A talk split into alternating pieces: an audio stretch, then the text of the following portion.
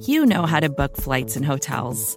All you're missing is a tool to help you plan that unbelievable travel experience. That's why you need Viator. Book guided tours, excursions, and more in one place. There are over 300,000 travel experiences to choose from, so you can find something for everyone. And Viator offers free cancellation and 24 7 customer support for worry free travel. Download the Viator app now and use code Viator10 for 10% off your first booking in the app. Find travel experiences for you. Do more with Viator. Hey, this is Scott Galloway, author, professor, entrepreneur, and most importantly, host of the Prop G podcast. We got a special series running on right now called The Future of Work, where I answer all your questions on surprise, the future of work. Questions including what are we missing when we work remotely, or how do we handle work life balance when a major opportunity comes knocking? From the provocative to the technical, we're offering insights you won't want to miss. So tune in to the future of work, a Prop G Pod special sponsored by Canva. You can find it on the Prop G Pod wherever you get your podcasts. Hey, stay tuned, listeners. There's some jaw dropping news over the last couple of days, so we're bringing you a special episode today to make sense of the mayhem. Anne Milgram, the former New Jersey Attorney General and my co host on the Cafe Insider podcast, joins me to discuss the latest developments in the Ukraine whistleblower story, including House Speaker Nancy Pelosi's announcement of a formal impeachment inquiry, the revelations in the readout of President Trump's call with Ukraine's president boy, that's something the status of the whistleblower complaint, and more, a lot more. Too many issues to list out here. I hope our discussion is helpful to you as we do our best to tackle these complex issues at this fairly historic time for our country.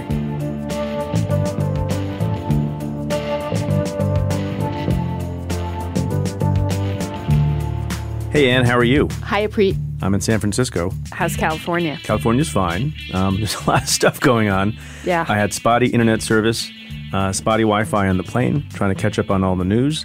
Uh, but I'm glad you and I can get together and at least talk about some of the things that are happening today. Historic day in many ways. I think we're going down this road of impeachment, which seemed not likely just a week or two ago. And now, if you listen to the reports coming out of Washington, some people think it's all but inevitable. Lots of people's minds have been changed. So, what happened today? The uh, quote unquote transcript of the call between the President of the United States from July 25th of this year and the President of Ukraine, President Zelensky, was released after all this sturm and drang about how it didn't need to be released and it was going to cause a lot of problems. Let's just start out with a couple of quick things, and I want to get your top line takeaways about this call. It is not a transcript. Some things look like they, they may be the actual language used by the parties, the president's speaking, but it's not a transcript. It's notes. There's actually, if people haven't read it, there's a, a caution on the bottom of the first page. It's saying it's not a verbatim transcript. The other reason why people think it's not a verbatim transcript is that there are ellipses. And it appears that the call was 30 minutes long, but the transcript is only about five pages single space. Now, I saw the president of Ukraine speak today, and he speaks in a sort of you know slow, slightly halting way because English is not his first language. So there seems to be a bunch missing. And apart from the fact that there's a lot of obsequiousness on the part of the Ukrainian president when he's talking to Donald Trump, what else did you think about this? So I agree. Um, I agree with all that to start with, and and what I really felt was you and I talked a lot on Monday about how this is really about the president of the United States abusing his official office to try to get dirt on a political rival. And you know, we we talked about the fact that Trump had already said publicly he'd made the call. He'd discussed Biden. We also saw all the reporting around um, the withholding of of aid for Ukraine, and then to see this document, my first reaction was that it was actually worse even than I had expected it to be. Much, much worse. You had the same reaction. much worse? Yeah, that's amazing.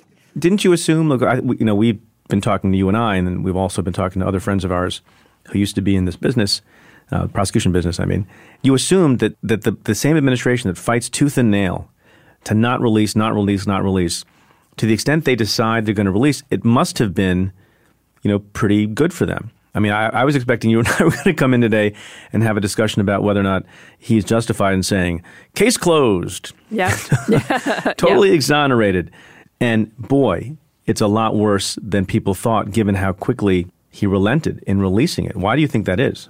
Yeah. I mean, I don't, I, I the only thing I can think is that there's one of two possibilities. One is that he really miscalculated this as being not problematic in any way because there is no explicit quid. And if that's true, he really misunderstands the the United States law, the United States Constitution, and he also misunderstands what an enormous abuse of power it is yes. to use the Department of Justice in this way to try to push the, a Ukrainian president to abuse their law enforcement agencies. And so, I, you know, that is one possibility. The other possibility, which may be less likely, but I think is worth considering, is that Pelosi moved pretty decisively. She moved pretty quickly as pieces of evidence started to come out to say, we're going to move forward with impeachment. The president must be held accountable. No one is above the law.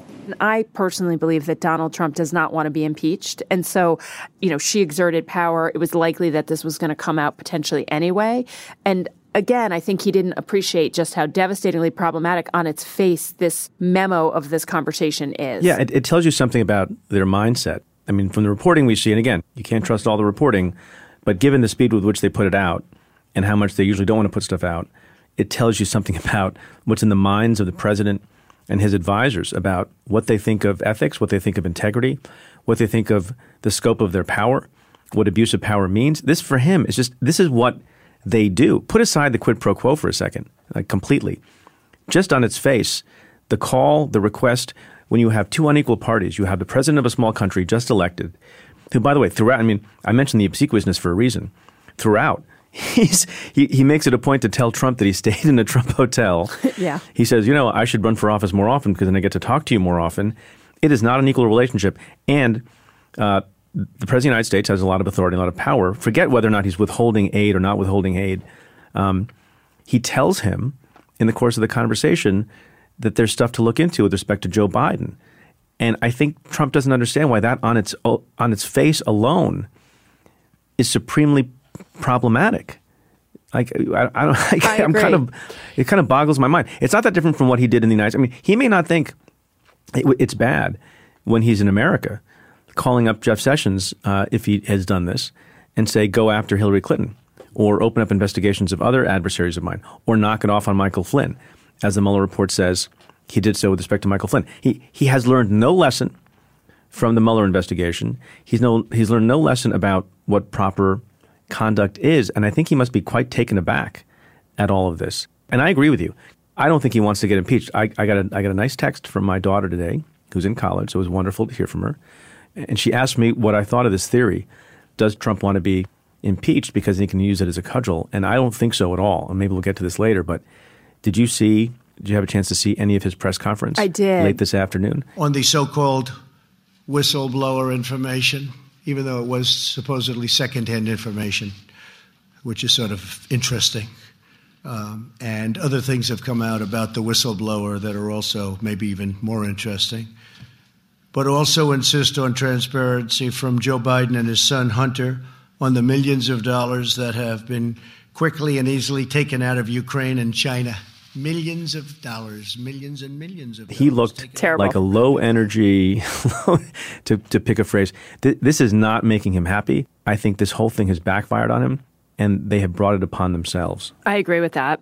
You know, I don't know if he was doubling down or if he felt vindicated. Remember, the testimony of Robert Mueller was the day before he made this call to President Zelensky in the Ukraine. And so, you know, he clearly he feels very entitled here to basically say the United States spends a lot of effort and time on Ukraine.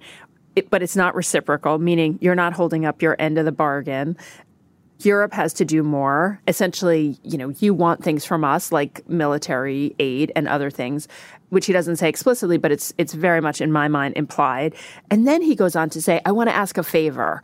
And that really to me, it's so clear that that's the entire point of the conversation is to basically say, "Look, you know, we do a lot for you, you don't do enough for us, and here's here's my ask." And then he goes on to talk about this conspiracy theory related to Hillary Clinton's emails which he talks about CrowdStrike, which is the company that the Democratic National Committee had hired to do that initial investigation for the DNC into who had hacked the Clinton emails. And then he goes immediately into Biden. And Biden is is specifically named. And, you know, I didn't expect to see it in black and white that clearly that this call was completely about trying to get the Ukrainians to investigate his leading political rival. Right, because what is the reason if you're generally talking about corruption? There's all sorts of corruption in a lot of different places. You can say it generally. You know, it, it, it reminds me always of the, of the pretext that Trump has used in the past and got Rod Rosenstein to write the memo on, saying, well, one basis for firing Jim Comey is that he wasn't nice to Hillary Clinton. Who believes that? Nobody. And here also, he's saying it's just, you know, he's making a general point about corruption. But just to go back to the basic point again that I think people need to understand and remember because you're going to hear the talking point from a lot of folks. We heard it from Lindsey Graham today and other Republicans, not all of them, but some of them, that there is no direct quid pro quo, so there's nothing to see here. That's the craziest thing I've ever heard. If you've been in this line of work for any period of time, you and I both know that there is never a written or spoken, almost never, explicit quid pro quo. We convicted lots of significant politicians in New York on implied quid pro quo, but putting that aside again for a second, the fact that he's abusing his power by asking this kind of thing and mentioning a political rival by name, there's no excuse for it, combined with saying that he wants to accomplish this, not just by asking this other person who's running another country to do it, but saying, call my attorney general, work with him. So he's bringing the United States government to bear on it also, simultaneously talking about his other personal attorney, besides Bill Barr, Rudy Giuliani. It seems like completely out of bounds with respect to how we expect a president to behave. And if you want to do the thought experiment, but it doesn't make a lot of headway in persuading people that this is bad if they don't want to believe it, just imagine any other president in the past doing that with respect to the son of a future political rival. Obama doing it with respect to Mitt Romney's son in 2012. You, you just can't do that. So, so bottom line is, it is, it is crazy bad on its face. He didn't get that. On, on the question of whether or not there's a direct quid pro quo, no, there's not. But let's spend a minute talking about, and you mentioned some of these features already, what evidence there is both in the document uh, from the conversation and also surrounding context that suggests you could make a pretty good argument in a summation once you have more evidence and you have other witnesses that it is quite clearly a quid pro quo, something for something, even though it's not stated specifically. Among them, among those things you say, there was clearly a mention of the Ukrainian president buying missiles, javelins. There is the context of this money that's been approved by Congress that hasn't come in yet. There's the hope for future opportunities. There's, there's a doctrine in corruption law in many places that talks about, um, you know, an arrangement in which people understand that as opportunities arise, you want to, you know, grease their hands a little bit to get those future opportunities. So it, it can be either, and people, I think, sometimes talk about it as as bribery. Uh, the flip side of which is extortion, right? If you do this thing, I will give you something, and the flip side of that extortion is if you don't do this thing, I'm going to withhold something for you from you, or I'm going to punish you in some way. And there's a bunch of evidence to that to that extent, right? Donald Trump says specifically over and over again, we do a lot for you. We do a lot for, for Ukraine. And as you said, it's not reciprocal necessarily. Yeah, I completely agree. And I think your point about the two sides of the coin that it could be we're not going to sell you missiles or we're not going to give you money. This is a quid. Eh, there are a lot of different ways that the pressure was being put to bear here. And it's important to note that Zelensky at the time of this call knew that that money that they were waiting on and that they desperately need for the safety and security of their country, millions and millions of dollars, that money was being held. And the Ukrainians knew that. What's important to note also is that there's a level of consciousness of guilt here that we did not have in the 2016. There, there was just a different conversation about what the president knew, what he could understand, what the boundaries were. Here you have in the wake of the 2016 election, Russian interference, all the conversations about the Mueller report, the president talks about it, tweets about it constantly.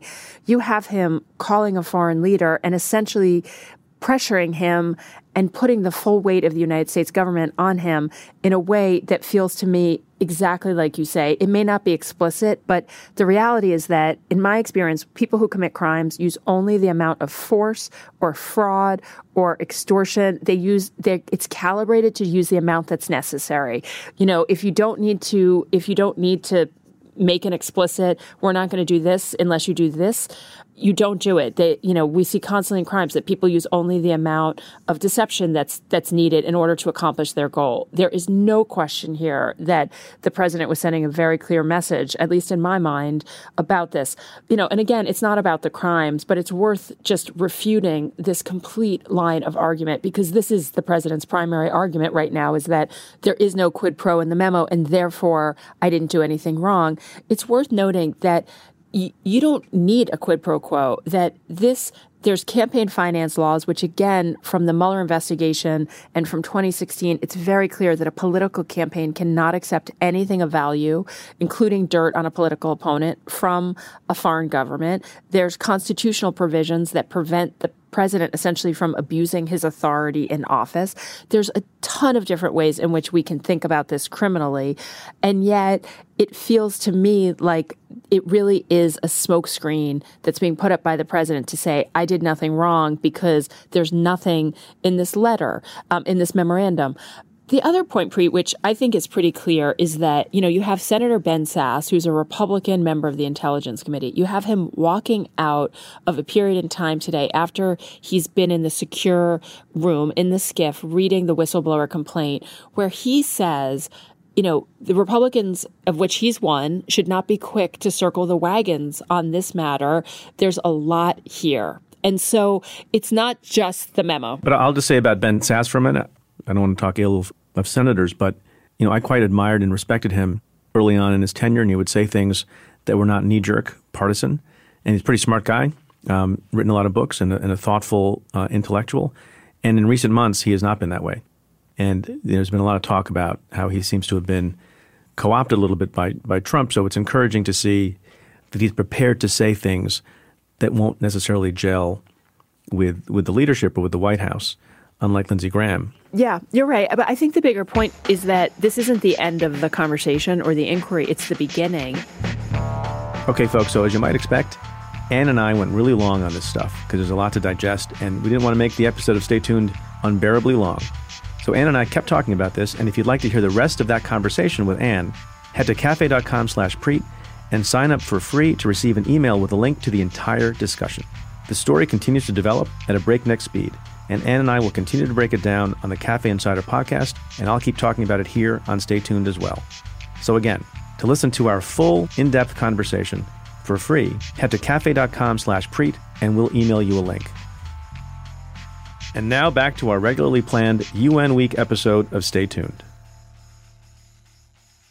From Cafe, welcome to Stay Tuned. I'm Preet Bharara. To me, idealism, I have a sort of simple understanding of what it means. It means do you like what you see, or do you think some change might be in order?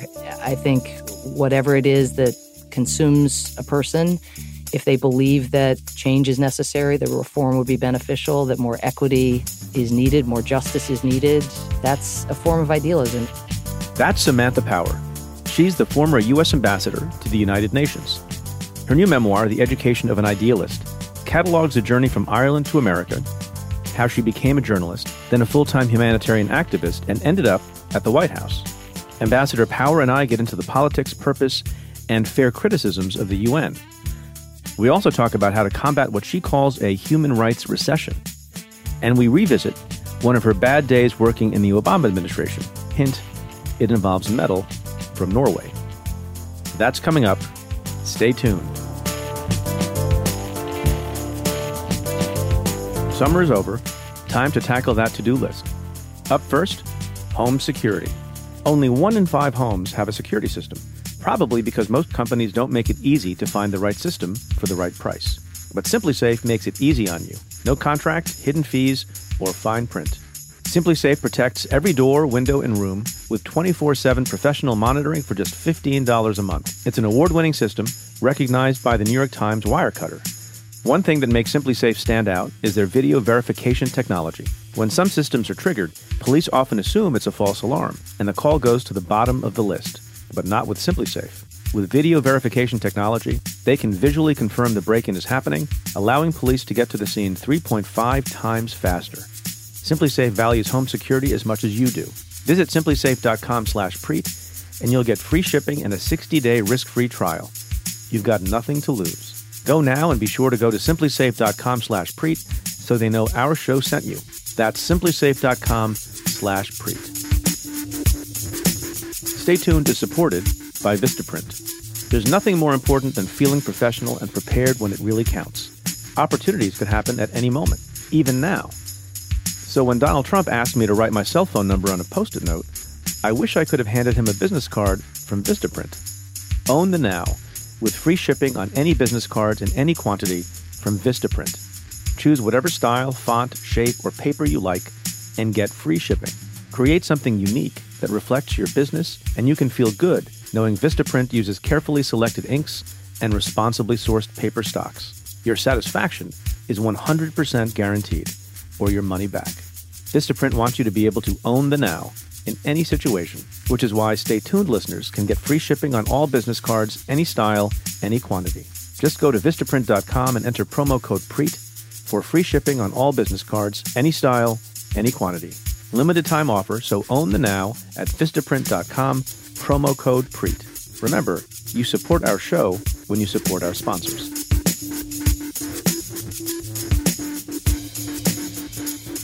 My guest this week is Samantha Power. Power first made waves when, at 32, she won a Pulitzer Prize for A Problem from Hell, her book on America's response to genocide, or lack thereof. She joined the National Security Council at the start of the Obama administration, and in 2013 was nominated to be America's ambassador to the UN. We taped this talk before this week's UN General Assembly, but we go into some of the perennial criticisms of that international body. Ambassador Power addressed crises ranging from the Ebola epidemic to Russian aggression in Ukraine and Syria publicly battling with the late Russian ambassador to the UN, Vitaly Churkin. We talk about how to keep focus on the individual within a sprawling bureaucracy, whether leaders should strive to be passionate or try to keep their cool, and the consequences of Trump's strategy of diplomacy by tweet. That's coming up. Stay tuned.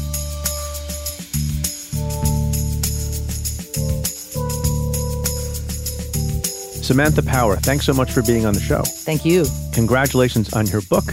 Was it hard? So hard. but that's not your first book. You've written other books, one of which won the Pulitzer Prize. Very impressive. Can we talk about the UN, which is a complicated organization and is in for a lot of criticism from certain quarters?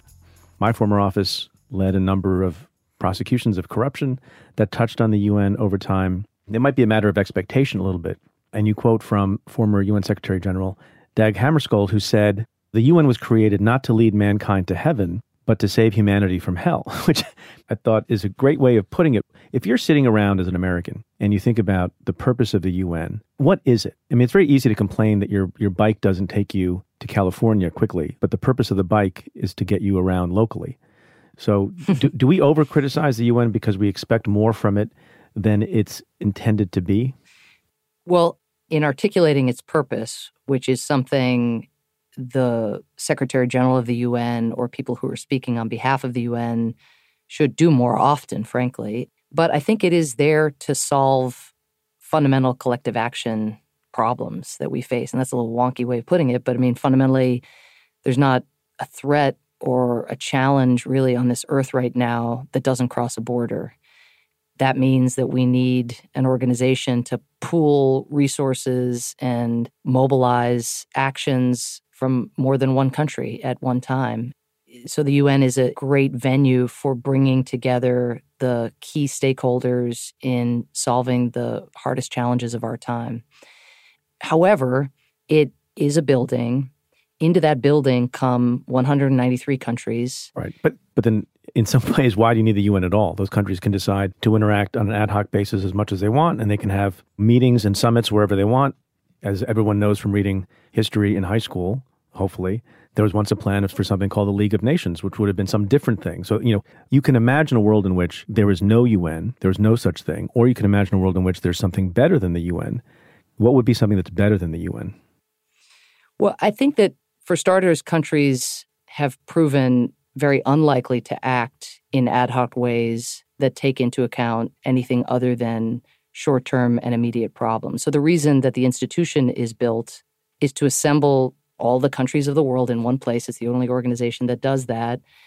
The way it would improve, I think, is the countries acting differently. And I, am sorry I keep coming back to the countries, but The UN is not going to get less corrupt if the countries that send corrupt individuals to work at the UN don't stop sending them. you mentioned your investigations into UN officials. It should be the home countries of those that are, you know, not even considering sending such individuals. Yeah. And I think the UN as an organization, like the Secretary General and the people who carry blue passports, right? So not the national officials who work at the UN to advance their national interests, but people who actually represent the UN they could be much more outspoken, much more aggressive in seeking to rid the system of dead weight. You know, the people who are using the organization to advance their own ends, whether through corruption or something else. More of that should be done.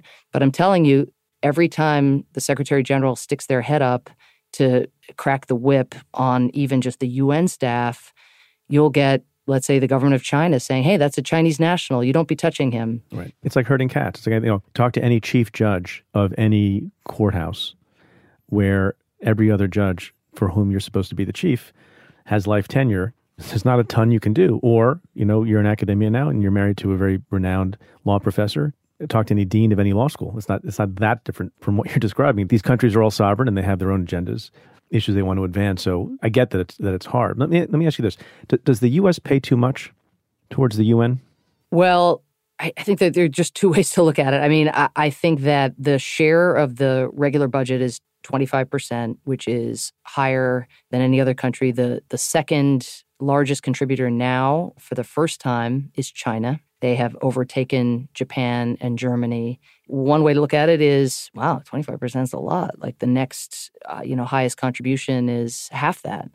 Another way to look at it is we have figured out a way to get the countries of the world to pay 75% of the UN dues. And on issues like peacekeeping, where the budget is much higher actually than the UN regular budget, countries like China again are paying more and more. Our share of both of those budgets is going to go down because it's all done by a formula that's kind of GDP and per capita income together. And so our share is going to go steadily down for all the wrong reasons as our share of the global economy goes down.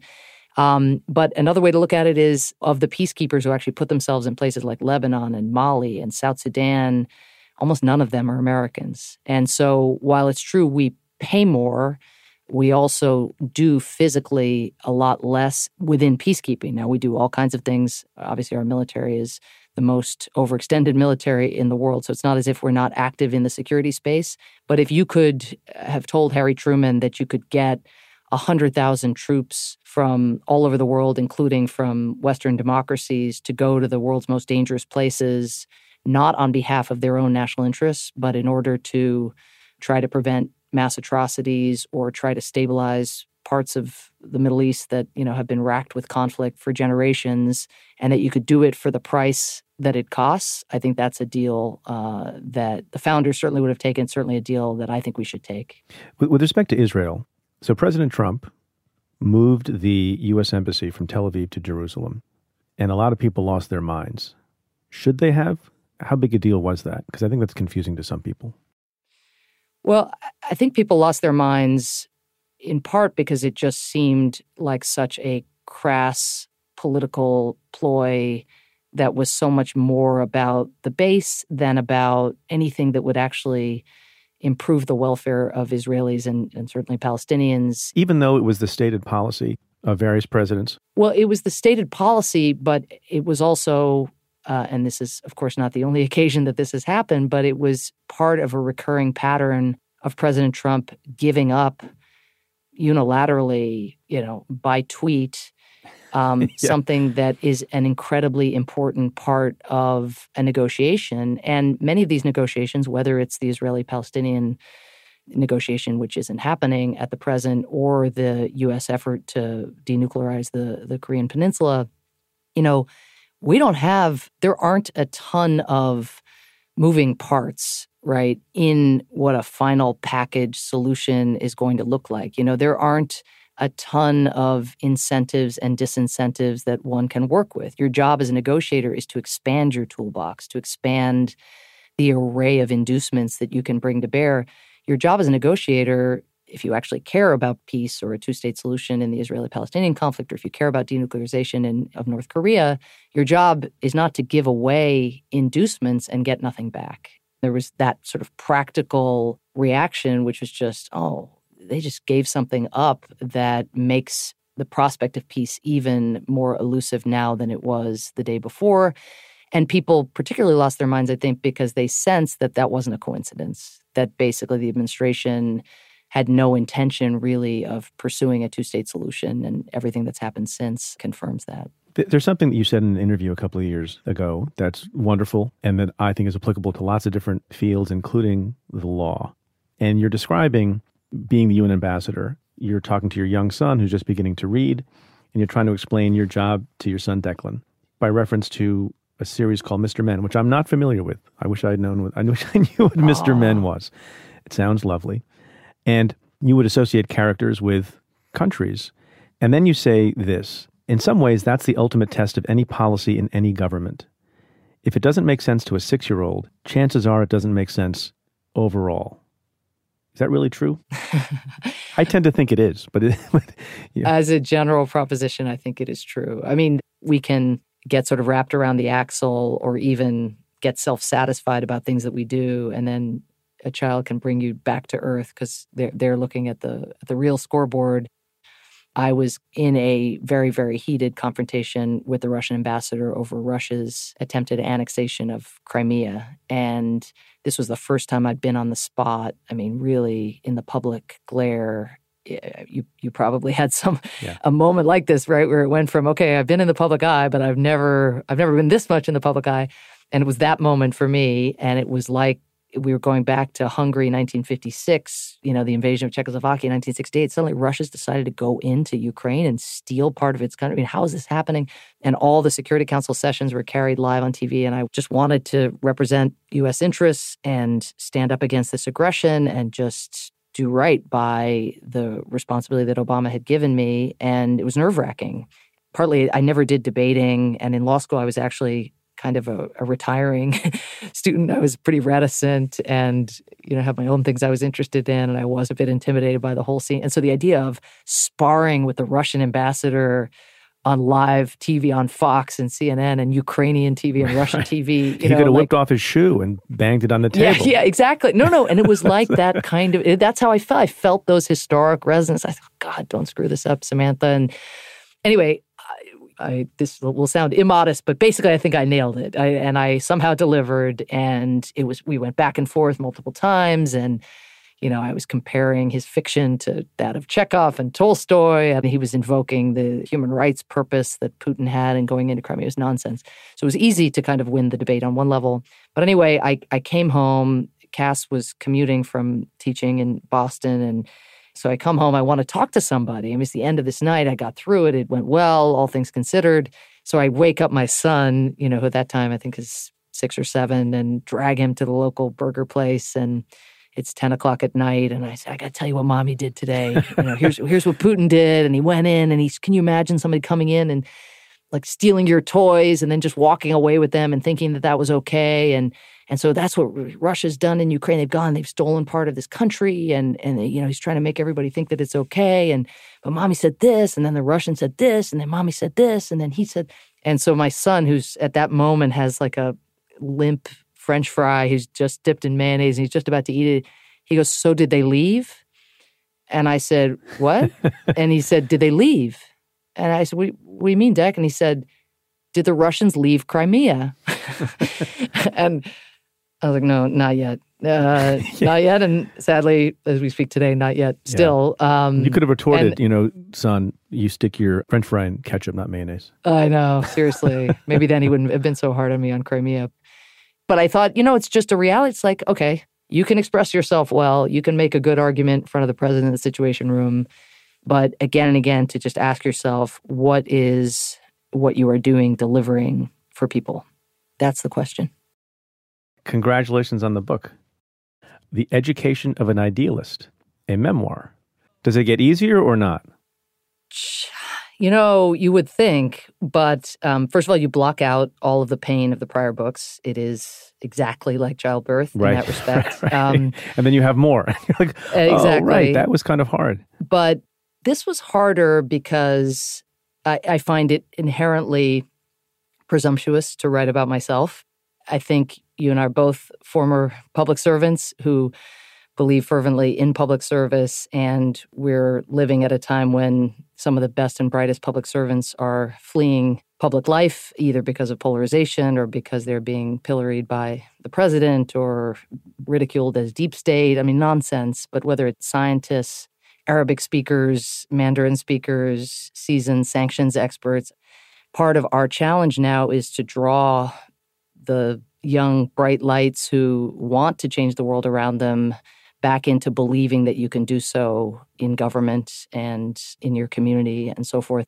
So you talk about your background and your youth, and right right before we came on, we were having an interesting discussion about how odd it is that you get these exalted positions, whether it's in the Justice Department and you had this incredibly important and high profile position as the ambassador to the UN, and people look at you a certain way, and you have a certain stature, but you're a person too. so it seems. so it seems. One of the pieces of advice I would give to people, which is the utter tautology, is that everyone is a human being, and people forget that. You know, you forget the judges, actually flesh and blood. Right. Criminal defendants are. Prosecutors, believe it or not, are people too. Right. Were there particular things that were hard to write about yourself from your youth? And did you struggle with any of those? And then also, is there something you left out?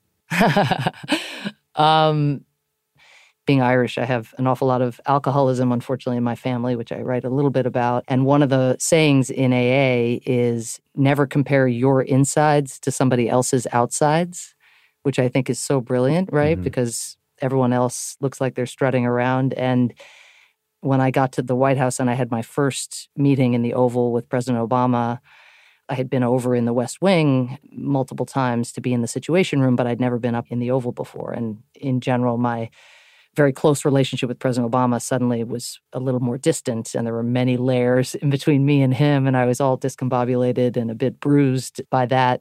And here I had my meeting, and this was I was going to wow him in the meeting, and he was going to remember why he needed to spend much more time with me. Uh-huh. Um, so I walked into the West Wing, and I realized I had no idea where the Oval was. I was pregnant, quite pregnant, maybe five months pregnant, and I ran back to my office the old executive office building just across a little lane. And I, I Googled Oval Office, like, where is the Oval Office?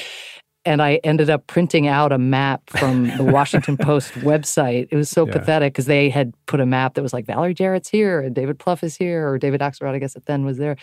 And so I use this map and then I go and then I end up on the third floor and it's on the second floor and the floors are mis. Anyway, so I come in breathless. I'm late pregnant. I'm carrying a Poland Spring water bottle that had been sort of battered with the sticker, you know, kind of worn off, and I stick it on the coffee table. And the reason I was carrying that is I had fainted twice, having only fainted twice in my entire life. Prior Oh, to that boy. point, I fainted twice in my first week working at the White House. Don't ask. So I put the bottle down, you know, my my sort of lifesaver, so I don't faint again. And this kind of posh butler or whatever comes and removes it from Obama's view and and I'm asked to brief and I'm you know, I'm breathless and I'm scattered and it's basically a disaster. But the point of all of that is as I finally mastered sort of the language of government and the process and the locations of various rooms, I also developed a network of relationships and friendships. And I was stunned later, way later, to learn how many people had found the Oval Office using that Washington Post map. the very map. Don't they have signs? no, don't they, have they don't have signs? signs. The Oval Office. Oval Office this way. Uh, maybe No? you know, maybe for Trump, they've they've made accommodations, but but uh, with a sharpie. They probably they probably yeah. use a sharpie along the walls, Ma- the hallways. Maybe, but but um, but it was just so telling to me that I just I felt like such a loser, you know, and and and and everybody else looked so together and like they'd been working there their entire But lives. they're not, They're right? so this is the thing. Their insides are doing all kinds of somersaults as well when they're briefing the president. With one possible exception. You know, I I have a lot of self confidence from time to time, but also I have roaring self doubt on a, on a regular basis. President Obama, does he have self doubt? Does he get nervous? Because the sense I get about that guy, and I only met him a few times and don't know him nearly as well as you, is that he's always cool as a cucumber, outside and inside. He is very calm. He is very centered. It's not normal. yeah, I mean, he has he has a lot of Spock going on. You know, he's got that ability to be extremely rational, sometimes maddeningly so. But gosh, just the quality you want in a leader for sure. Why is calm so important as opposed to passion? And it's not to say that someone who's calm doesn't have passion. I think President Obama was very passionate about a lot of things, but you know what I mean? There's, yeah. there's a sort of explosiveness sometimes in certain leaders that some would say is good. I tend not to think that. Why is calm so important? Partly you want to center yourself to think not only about the immediate and the impetuous and the short term. I mean, he just the vantage that he has and then the weight of the the decisions that he carries. I think you just you want somebody who's not going to be uh, motivated by their own self advancement, even if every politician at some point pursued their own self advancement almost by definition. And you want somebody who's going to think not just about tomorrow, but what the ultimate legacy of a decision is going to be as best you can because you also have such imperfect information on the front end. Having said he has that calm that he's so famous for, you know, again, going back over my decade or so with him, first in the Senate office, then on the campaign, and then for eight years in the administration, he you see his there's all kinds of churn going on inside emotionally and he's just really good at keeping that inside and keeping a lot of that very private. I mean, one of the best examples of this, I think, was on the occasions where he would speak publicly, give a very eloquent, even spontaneous exchange, let's say, with a journalist, and then you would just see a tear in, in the wake of a of a school shooting or a, some horrific incident where he was put in the position where he had to be consoler in chief and inside he's he's a dad and you yeah. know he's a spouse and he's a person and he's feeling everything that you would imagine someone who had to go in and talk to uh, a parent who'd lost a child in a shooting everything you'd imagine that person is feeling and yet he has to suppress all that yeah. and somehow pragmatically try to chart a, a path forward to get gun control legislation through a body that seems impervious to the pain and suffering of thousands of Americans. That's a kind of public example. With me, also in the campaign, he had promised that he was going to recognize the Armenian genocide. You know, not a huge foreign policy issue today, but something that matters hugely to Armenian Americans. And he had promised, and when he became president, he's looking at the war in Iraq and terrorism and Turkey as a NATO partner. And there's this commitment he ended up not recognizing the Armenian genocide, and it was something that we, in fact, my water broke arguing with him about because I've mentioned I was five months pregnant. By that time, I was eight months pregnant, and um, my son was actually born on Armenian Genocide Remembrance Day because it was such an emotional argument for me because I felt like we had promised, but also it's a good idea to say what's true. And I thought many analysts thought that the relationship with Turkey could withstand this, even if it would cause definitely some bumps in the relationship. He's looking at it from a totally different vantage point. In having that argument with him, I didn't get Spock.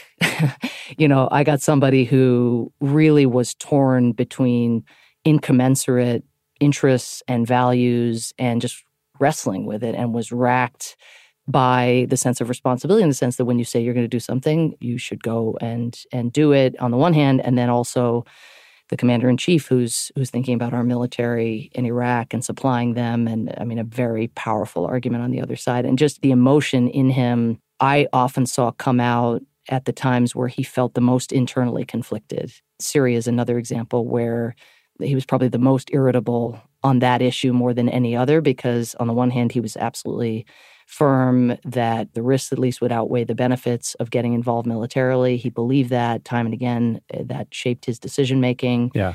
On the other hand, he's seeing the same images that you and I are seeing of children being murdered on the way to school. Mike, I always feel responsible. Uh, I felt responsible when kids were being shot by snipers. I felt responsible when millions of people had been displaced. There are places around the world where horrible things are happening, and because of my office, because I'm President of the United States, I feel responsible. I ask myself every single day is there something I could do that would save lives and make a difference and spare some child who doesn't deserve to suffer? You describe your time early in the Obama administration as waking up every morning wondering what bad news you're going to read about because you have to deal with crises around the world and the world is a complex place. And then one morning you got a certain kind of bad news, and it was that the President of the United States, the fairly new President of the United States, had been awarded the Nobel Peace Prize. Why was that bad news? it's a strange thing to call bad news, but I think I was not alone in just saying, oh, he needs this like a hole in the head. You know, it's I mean, a it was, great award, and there's It's some, a and it comes award. with some money, It- and yeah, you get you to give some- a speech. Exactly, you get to give And there's, I think, there's a medal. It's a very attractive gold medal, and Teddy Roosevelt had won one, so we'd actually been looking at the medal in the White House for that the bulk of that year, working in the West Wing, and there was that medal, and then suddenly President Obama was told that he was going to be getting one too, having just started in his job at the time of the worst economic plight for Americans since the Great Depression, before he's had a chance to get healthcare through, before we've made any inroads on climate change. A lot of progress had been made on the economy at that point, but while people were suffering terribly across the country, there had been the rap on Obama that he was all speech and glitter and cosmopolitanism, not enough substance.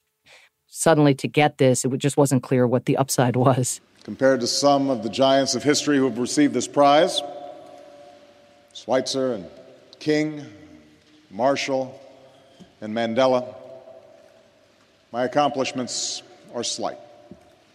I think we made the most of it. He ended up giving a speech that was one of the best of his presidency. Great speech. grappling with the core tension of what does it mean to try to live morally in a world of evil and injustice.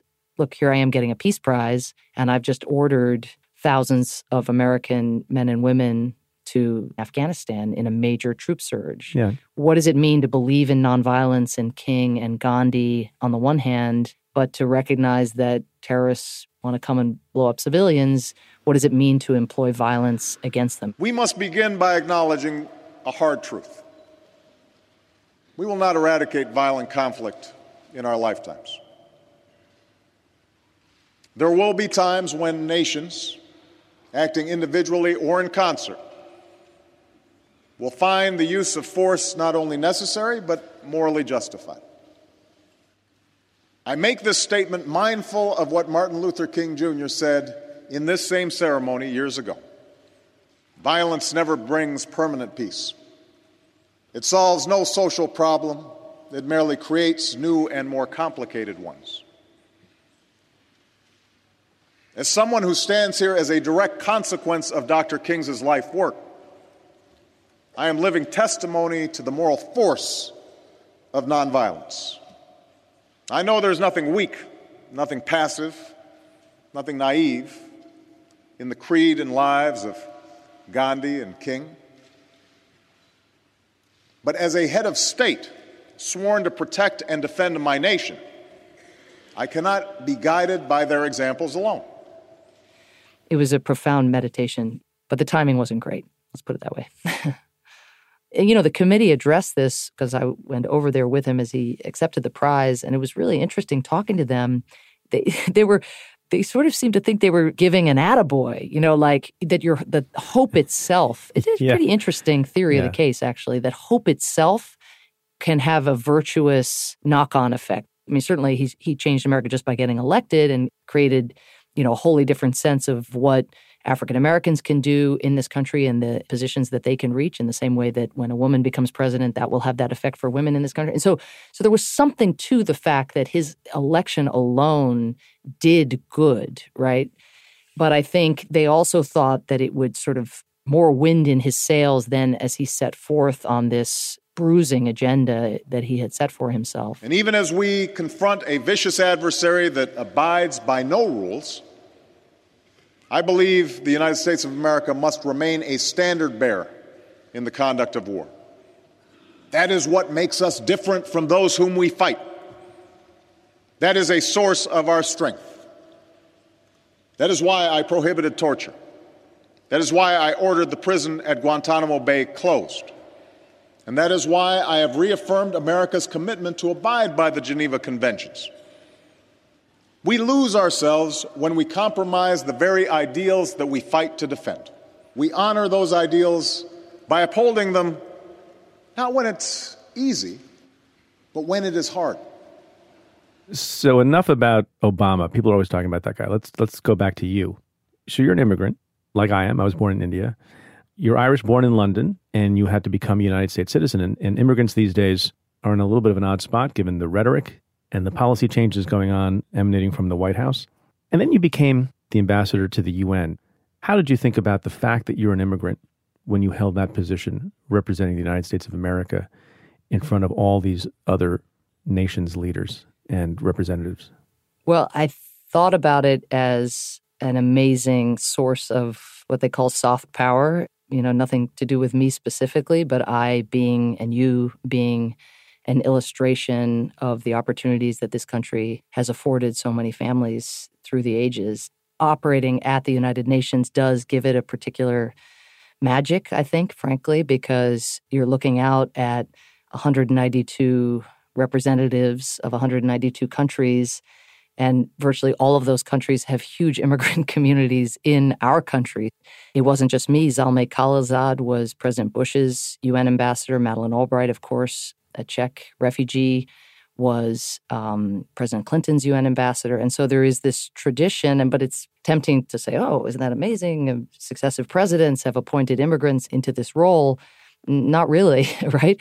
Immigrants are everywhere. I, I presided once as ambassador over a naturalization ceremony in which the woman without whom I wouldn't have been able to do my job was being naturalized, our amazing nanny named Maria Castro. Mm-hmm. So she was being naturalized, which was thrilling and, in retrospect, a massive blessing uh, given the current state of affairs. And you know, I'm looking out at the sea of faces next to her as you give. You know, you, have done these. I'm sure presiding yeah, over it's these. One of my favorite things that I've ever done. Absolute best yeah. thing to do in the world and they're choked up with emotion and their families are there and they're in their sunday best and and you're looking out and you just think this is they're all from the minute they take the oath they are americans now. Like they're no longer a russian this or a costa rican that. And i was sort of just moved by it as one is and then i came back to my office at the us mission to the un and i look around and there's my staff assistant whose father came from China with nothing more than a pair of pants and sent for her and, and her mother, my human rights advisor whose father is Lebanese and fled the civil war. Uh, my deputy was a Palestinian American, half Egyptian, half Palestinian, who speaks five languages thanks to his parents and the education that they got. My scheduler was uh, grandparents were Holocaust survivors. I mean, just I looked around and it was I couldn't find one it's like the UN. Mayflower person. Yeah, it's like the UN exactly. So right. I don't know if it's life imitating life, art imitating life. You know, the fact that I I was an immigrant was an important thing to project to the world because yeah. it's it's something that gives us a tremendous power and appeal. But then I wonder if you feel the same. But I, it does give you, I think, an insider outsider perspective. So you become given the opportunities that you get and the and the privileges that have been afforded to me by being in this country. I love this country. I'm extremely patriotic. At the same time, I go home to my prior home every summer and always have and hear from my cousins and my aunts and uncles about what they view as our transgressions or our mistakes. I also see America from a small country's perspective, um, right. in the sense of Ireland as an island country um, a very poor country until very, very recently. And to view the superpower through those eyes is very different. And to remember that we are American, we have such power to do important things in the world, but we are also like a bull in the china shop. Right. Um, and when we make mistakes, the whole world sometimes bears the consequences. Can we go back to the book and the title of your book, which is intriguing? The title of your memoir is The Education of an Idealist. And there's this tension in all walks of life, in my former profession, prosecution, between being an idealist and being a pragmatist. That's certainly been debated for not just decades or centuries, but I guess millennia in the world of foreign affairs. What, what did you mean by the title? And is idealism possible in foreign relations? I wrestled with whether I wanted this title, I, uh, in the sense that I think when you see it, the education of an idealist, what, what springs to my mind is a you know what is it? A conservative is a liberal who's been mugged by reality. right. Um, like an evolution in thinking. Like you got schooled on your idealism. Yeah, you got schooled. Yeah. You got schooled. The world was nasty, brutish, and you just were naive to think that you could make a difference. And that is not my story. I mean, I believe that the world as it is right now is flawed in innumerable ways. To me, idealism, I have a sort of simple understanding of what it means. It means, do you like what you see, or do you think some change might be in order? I think whatever it is that consumes a person, if they believe that change is necessary, that reform would be beneficial, that more equity is needed, more justice is needed, that's a form of idealism. It's not a statement of how I see the world. Do I see the world through rose colored glasses? Do I think that change is easy? Years ago, the, the way I got to know Barack Obama was I wrote a 500 page book on American responses to the major genocides of the 20th century. And it was all about how the system systematically excludes consideration of human consequences. So nobody had to remind me that there's evil in the world and that in general large institutions struggle to humanize what they do it's just very hard to keep individuals at the center of bureaucratic debates and very easy to lose sight of what draws you into public service in the first place so i was very alert to all of that but how do you get better or tr- at least try to get better at prosecuting your ideals at making that change at in my case at building coalitions of lots of countries to try to help you tackle climate change or Ebola, doing a better job seeing the individuals around you. The penultimate chapter in the book I call Shrink the Change. My students I know are not going to like that much because we're at a moment where we know that the change we need is so broad based and so fundamental, and the inequality and racial injustice and everything that pervades in our society is so devastating, frankly. And so to hear shrink the change, like really, like we need we need big big ass change. You know, we don't need to shrink. That's a technical term, I think. Big ass yeah, change. Big ass change. Yeah. um, but uh, we we do need big change. But part of what you learn as you go is not that you can't change a slice of the world or someone's world, but it's that often the change happens in smaller portions than you would like. Yeah. And it happens a little more incrementally than you would like. And that's disappointing I use the example of confronting the human rights recession that is going on all around the world, of which Donald Trump, of course, is a symptom, but it's reflective of a larger challenge. And we were dealing with it even before Donald Trump descended onto the scene.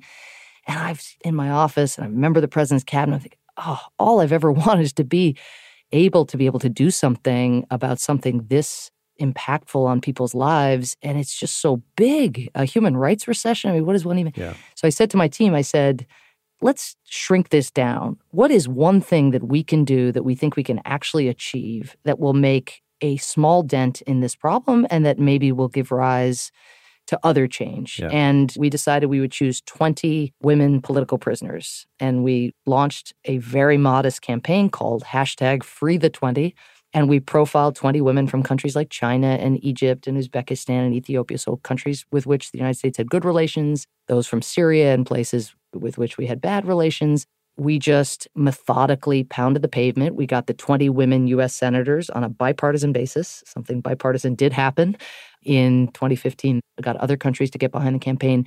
And it's so small, but with others, and of course, working with the families and the lawyers of these individuals, 16 of the 20 women were released from prison and thus were able to go back into their communities and activate in a way that maybe would have ripple effects for other individuals in those communities. One of the things I find fascinating about your illustrious career, and I guess there have been other people who've engaged in diplomacy who have law degrees, but it always strikes me as interesting given my shortcomings and the way I think about the world. You're a Harvard trained lawyer. You know, in law school and in the practice of law, you pursue strategies based on rules. Many of them are actually written down, and lawyers agonize about the wording of statutes. And so there's a playbook for how to, for how to do stuff, and there are there are rules and regulations and precedents. And it strikes me that foreign policy and diplomacy, and even what you're describing now, which is an amazing feat, that wasn't written in a book anywhere. You didn't apply some pre-existing constitutional principle or right or statute. As someone who's trained as a lawyer, if you found it difficult to try to effect change in this sort of wild west that I still think diplomacy occupies?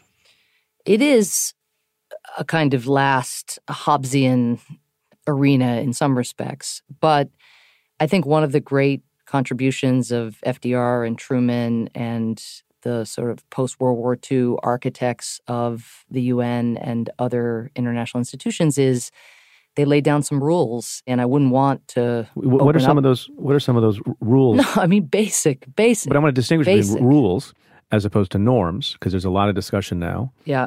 Norms can be trampled, and there's a person who does that every single day. So I, I just Right. wonder how strong those rules No, are. they're not. They're A, in the eye of the beholder, and B, at the mercy of the countries of the world to choose to enforce them or not. So, no, there is no super, you're absolutely right. There's no, that's why it's so Hobbesian. There's no Leviathan, right? There's no overarching authority other than the UN Security Council. And the UN Security Council is comprised right now of, of course, as always, five veto holders, but three of those veto holders are President Xi of China, President Putin of Russia, and President Trump of the United States.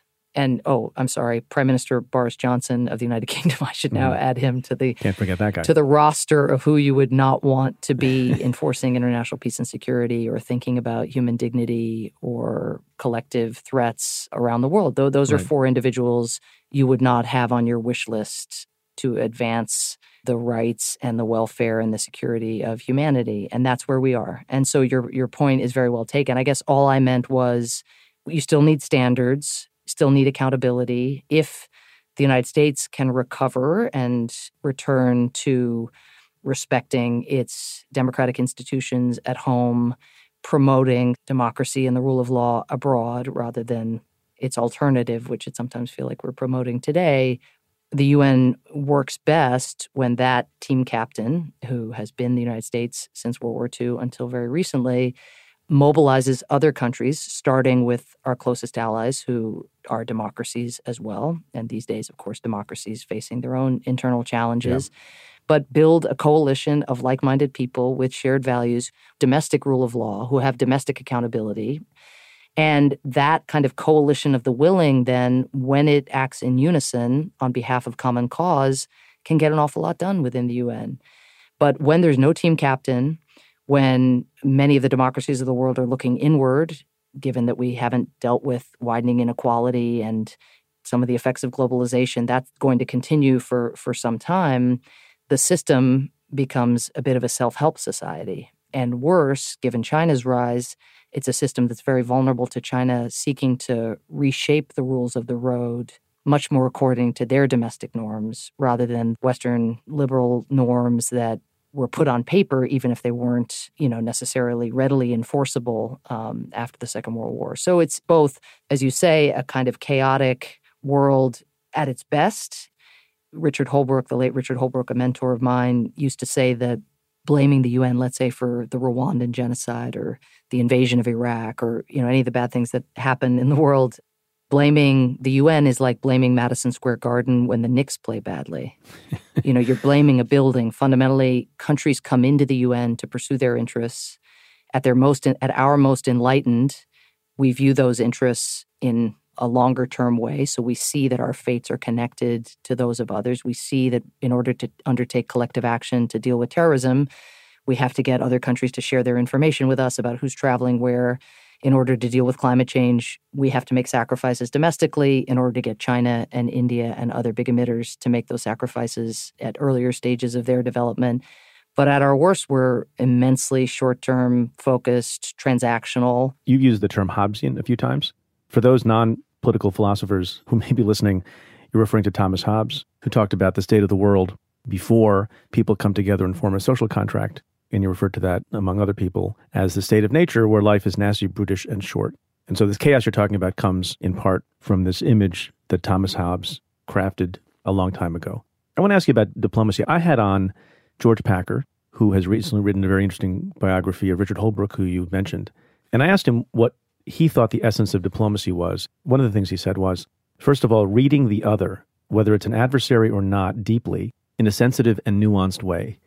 I think that's brilliant. Yeah. I think that's a hugely important aspect of it. And it's the thing that powerful countries, representatives, are often not prone to do, right? Because when you're used to having the economic might or the military might to get things by fiat, the idea that you have to be stepping into the shoes of another nation that is of a totally different socioeconomic status that may be reckless in the international system from your standpoint, the, the idea that you still have to step into their shoes, it's not a habit that comes naturally. It's something President Obama did really unusually well, at least with his foreign interlocutors, this ability to say, well, if I'm, you know, if I'm President Xi, how am I thinking about the South China Sea? Or even as we were negotiating the Iran nuclear deal, well, if I'm them, if I'm Rouhani and I have the hardliners on one side and the people who elected me on the other,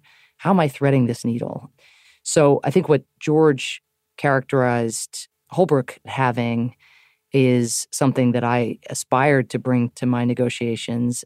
One of the things that I did, which hadn't been done before, kind of weirdly, is a very simple step of deciding that I was just going to go and visit with each of the other 190 plus UN ambassadors. When I would say this at the time to friends or colleagues, they'd gasp and they'd say, You're going to go to 190 countries? I'm like, no, just go traveling around Manhattan, man. They have offices in, in Manhattan. Like, this is not, not a major thing. And yet, I'd say 50, 60 of the missions to the United Nations from these other countries had never been visited by the US ambassador to the UN in the entire history of the country. And on a number of occasions, the ambassadors got choked up and they'd have these ceremonies. And I'd be there, you know, kind of between negotiations or, between, you know, about to fly down to Washington for a cabinet meeting. But I would go and I would just show up on their turf. Traditionally, they would come to the United States because we're the host country, we're the most powerful country.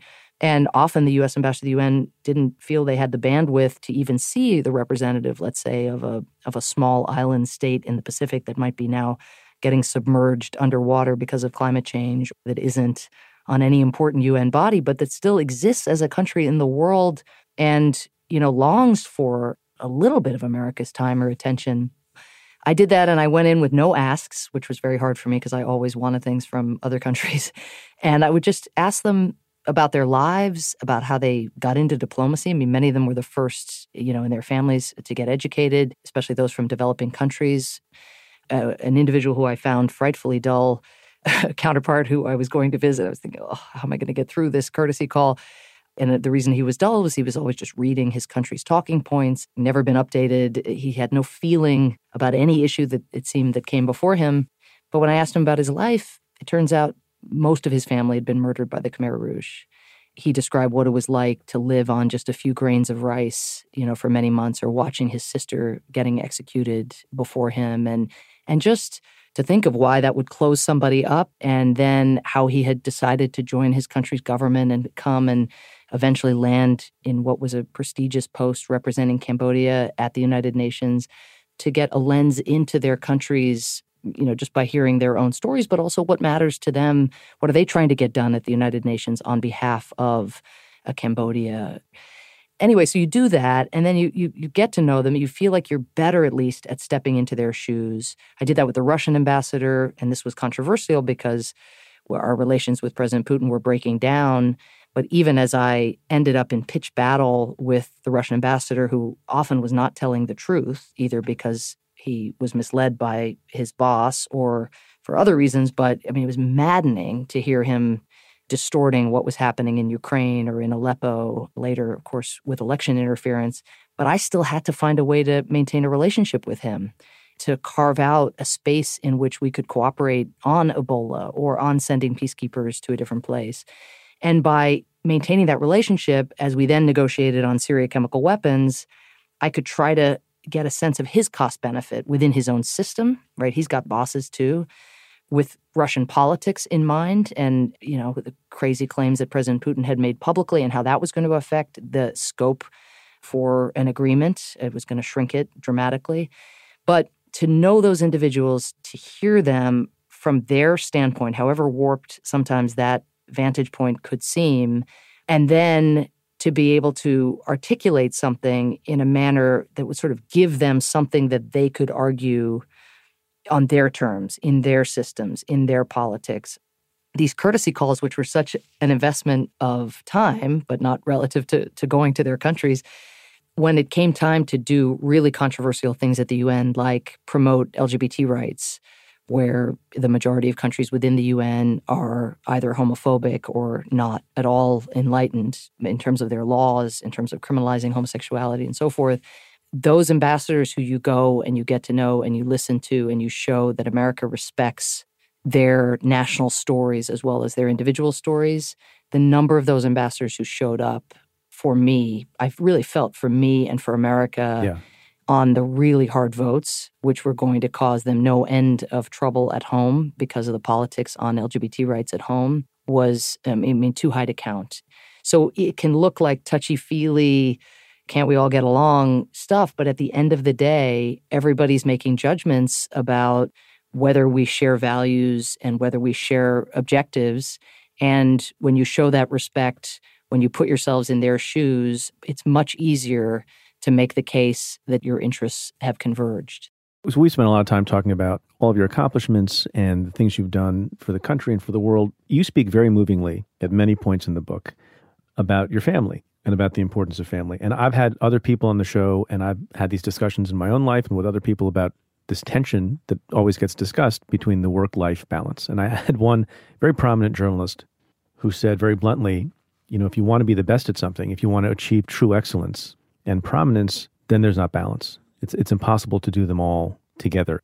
Before you answer, I want to read something that I thought was particularly beautiful about this point.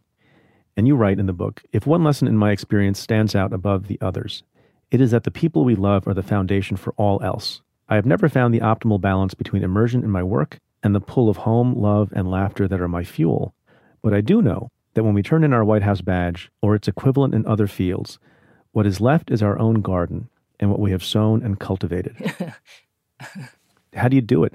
You know, people look at folks like you who've accomplished so much, and you know, you found what we talked about how you, you um, explained your job to your son. What's your advice to people who are a little bit younger than you and I are, and ambitious and want to change the world, but also want to have a family? I, you know, I think what I have experienced is just the inelegance of the struggle to do both things well, to be the kind of parent and partner that I want to be, that I long to be, and to be at the top of my professional game, having the kind of impact that I seek, particularly impact that will affect other families and their ability to live in safety and with dignity. I mean that that aspiration it's like what my son you know something what about my dignity mommy you know like um, a, there's one scene in the book where he stomps off. I'm on a conference call and he he stomps away and he just like all kids do when they can't get their parents' attention. He just said, Putin, Putin, Putin, Putin. when is it going to be Declan, Declan, Declan, Declan? I mean, that to me is, uh, you know, scenes like that played out every day in our household as I tried to just keep it all together, frankly. And I do write about that honestly because I want everybody who's struggling with the balance and who feels inadequate as a parent, as a spouse or partner, as a professional, to just know that all of us feel that way. And part of trying to do two really, really important things at the same time means carrying with you that that sense of inadequacy. And I feel very fortunate that after eight years of very intense public service and eight years of not being the parent that I that I wanted to be to my two children. That I don't feel fortunate to have left government because I loved it, but I feel very fortunate to be tilting the balance in a in a slightly different direction now and being able to be more present. But a lot of people don't have that luxury. They need to work at that pace in order to pay the bills. And so not everybody has the chance to binge on work and then go binge on family as I have tried to do a little bit uh, these last years. But I think we all have the chance to just go easy on ourselves and just know that whatever we are doing, we are doing the best we can to assess as often as one can, to not let gravity kind of carry us forward, but to just say, is this the best balance I can get at this moment, all things considered? And I think being self aware and intentional is important, but also to not compound the struggle with the self flagellation that yeah. so many of us do to ourselves. Samantha Power, thank you for being on the show, and thank you for this important and powerful book. The Education of an Idealist, a memoir. Thank you, Preet. Thank you for your ongoing service. Thanks so much. The conversation continues for members of the Cafe Insider community. In this week's Stay Tuned bonus, Ambassador Power talks to me about the view of the UN as a global ATM, and she describes a complicated personal idol, Burmese leader Aung San Suu Kyi. To hear the bonus and the exclusive weekly Cafe Insider podcast, go to cafe.com slash insider. So this week was United Nations General Assembly, which causes a lot of traffic havoc in Manhattan, as it does every year. But we put up with it, and we still get you the show on time. One bit of controversy arose from a speech given by an extraordinary young girl, Greta Thunberg from Sweden. I probably pronounced that wrong. Who is on a mission to raise awareness about climate change. And she delivered a very powerful speech, and it was pretty intense. She's pretty fired up about it, and I don't blame her. There's lots of debate raging about whether or not anybody should be listening to a 16 year old or whether she's been used as a prop or not. My view is, without going into it in too much detail, good for her. It is a problem, and if she can shine a light on it, all the better. I did find it interesting that so many people have seen the need to attack her. There was a commentator on Fox News who said some terrible things that even Fox News decided to issue an apology for his disgraceful comments. And then, of course, because he can't resist, the President of the United States of America, Donald Trump, weighed in himself with some sarcasm. And he writes in a tweet, because he has nothing better to do, she seems like a very happy young girl working toward a bright and wonderful future. So nice to see. I would leave it there, except that guess what Greta did? Within a short time, she changed her own Twitter bio to read, A very happy young girl looking forward to a bright and wonderful future. I would point out she has 1.9 million followers and gaining more every minute. Congratulations on your sense of humor. This is all wrong. I shouldn't be up here. I should be back in school on the other side of the ocean. Yet you all come to us young people for hope. How dare you? How dare you continue to look away and come here saying that you're doing enough when the politics and solutions needed are still nowhere in sight? So, to all the people who think we shouldn't be listening to young people, I don't see why that should be the case. Uh, I'm not taking orders from my teenagers, but I listen to them. And often they have smarter things to say than, quite frankly, a lot of adults who have been elected to office, including one in particular. So if we got to listen to that guy, I don't know why we shouldn't be listening to somebody who cares so much about an important problem that other people are sweeping under the rug. And also like the fact that she doesn't get bullied. That's really important too. So, young people continue to speak out, whether it's Greta Thunberg speaking at the UN, or Malala Yousafzai, or anyone else. Speak, and hopefully more people will listen. Well, that's it for this episode of Stay Tuned. Thanks again to my guest, Samantha Power. If you like what we do, rate and review the show on Apple Podcasts or wherever you listen. Every positive review helps new listeners find the show.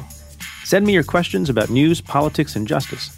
You can tweet them to me at Preet Bharara with the hashtag AskPreet, or you can call and leave me a message at 669 247 7338. That's 669 24 Preet. Or you can send an email to staytuned at cafe.com. Stay Tuned is presented by Cafe. The executive producer is Tamara Sepper. The senior producer is Aaron Dalton. And the Cafe team is Carla Pirini, Julia Doyle, Calvin Lord, David Kurlander, and Jeff Eisenman. Our music is by Andrew Dost. I'm Preet Bharara. Stay tuned. SimpliSafe makes home security easy. No contract, hidden fees, or fine print. Just $15 a month for 24 7 professional monitoring. With SimpliSafe video verification technology, break ins are visually confirmed, allowing police to get to you 3.5 times faster. Visit simplisafe.com slash preet and you'll get free shipping and a 60-day risk-free trial. That's simplisafe.com slash preet. simplisafe.com slash preet.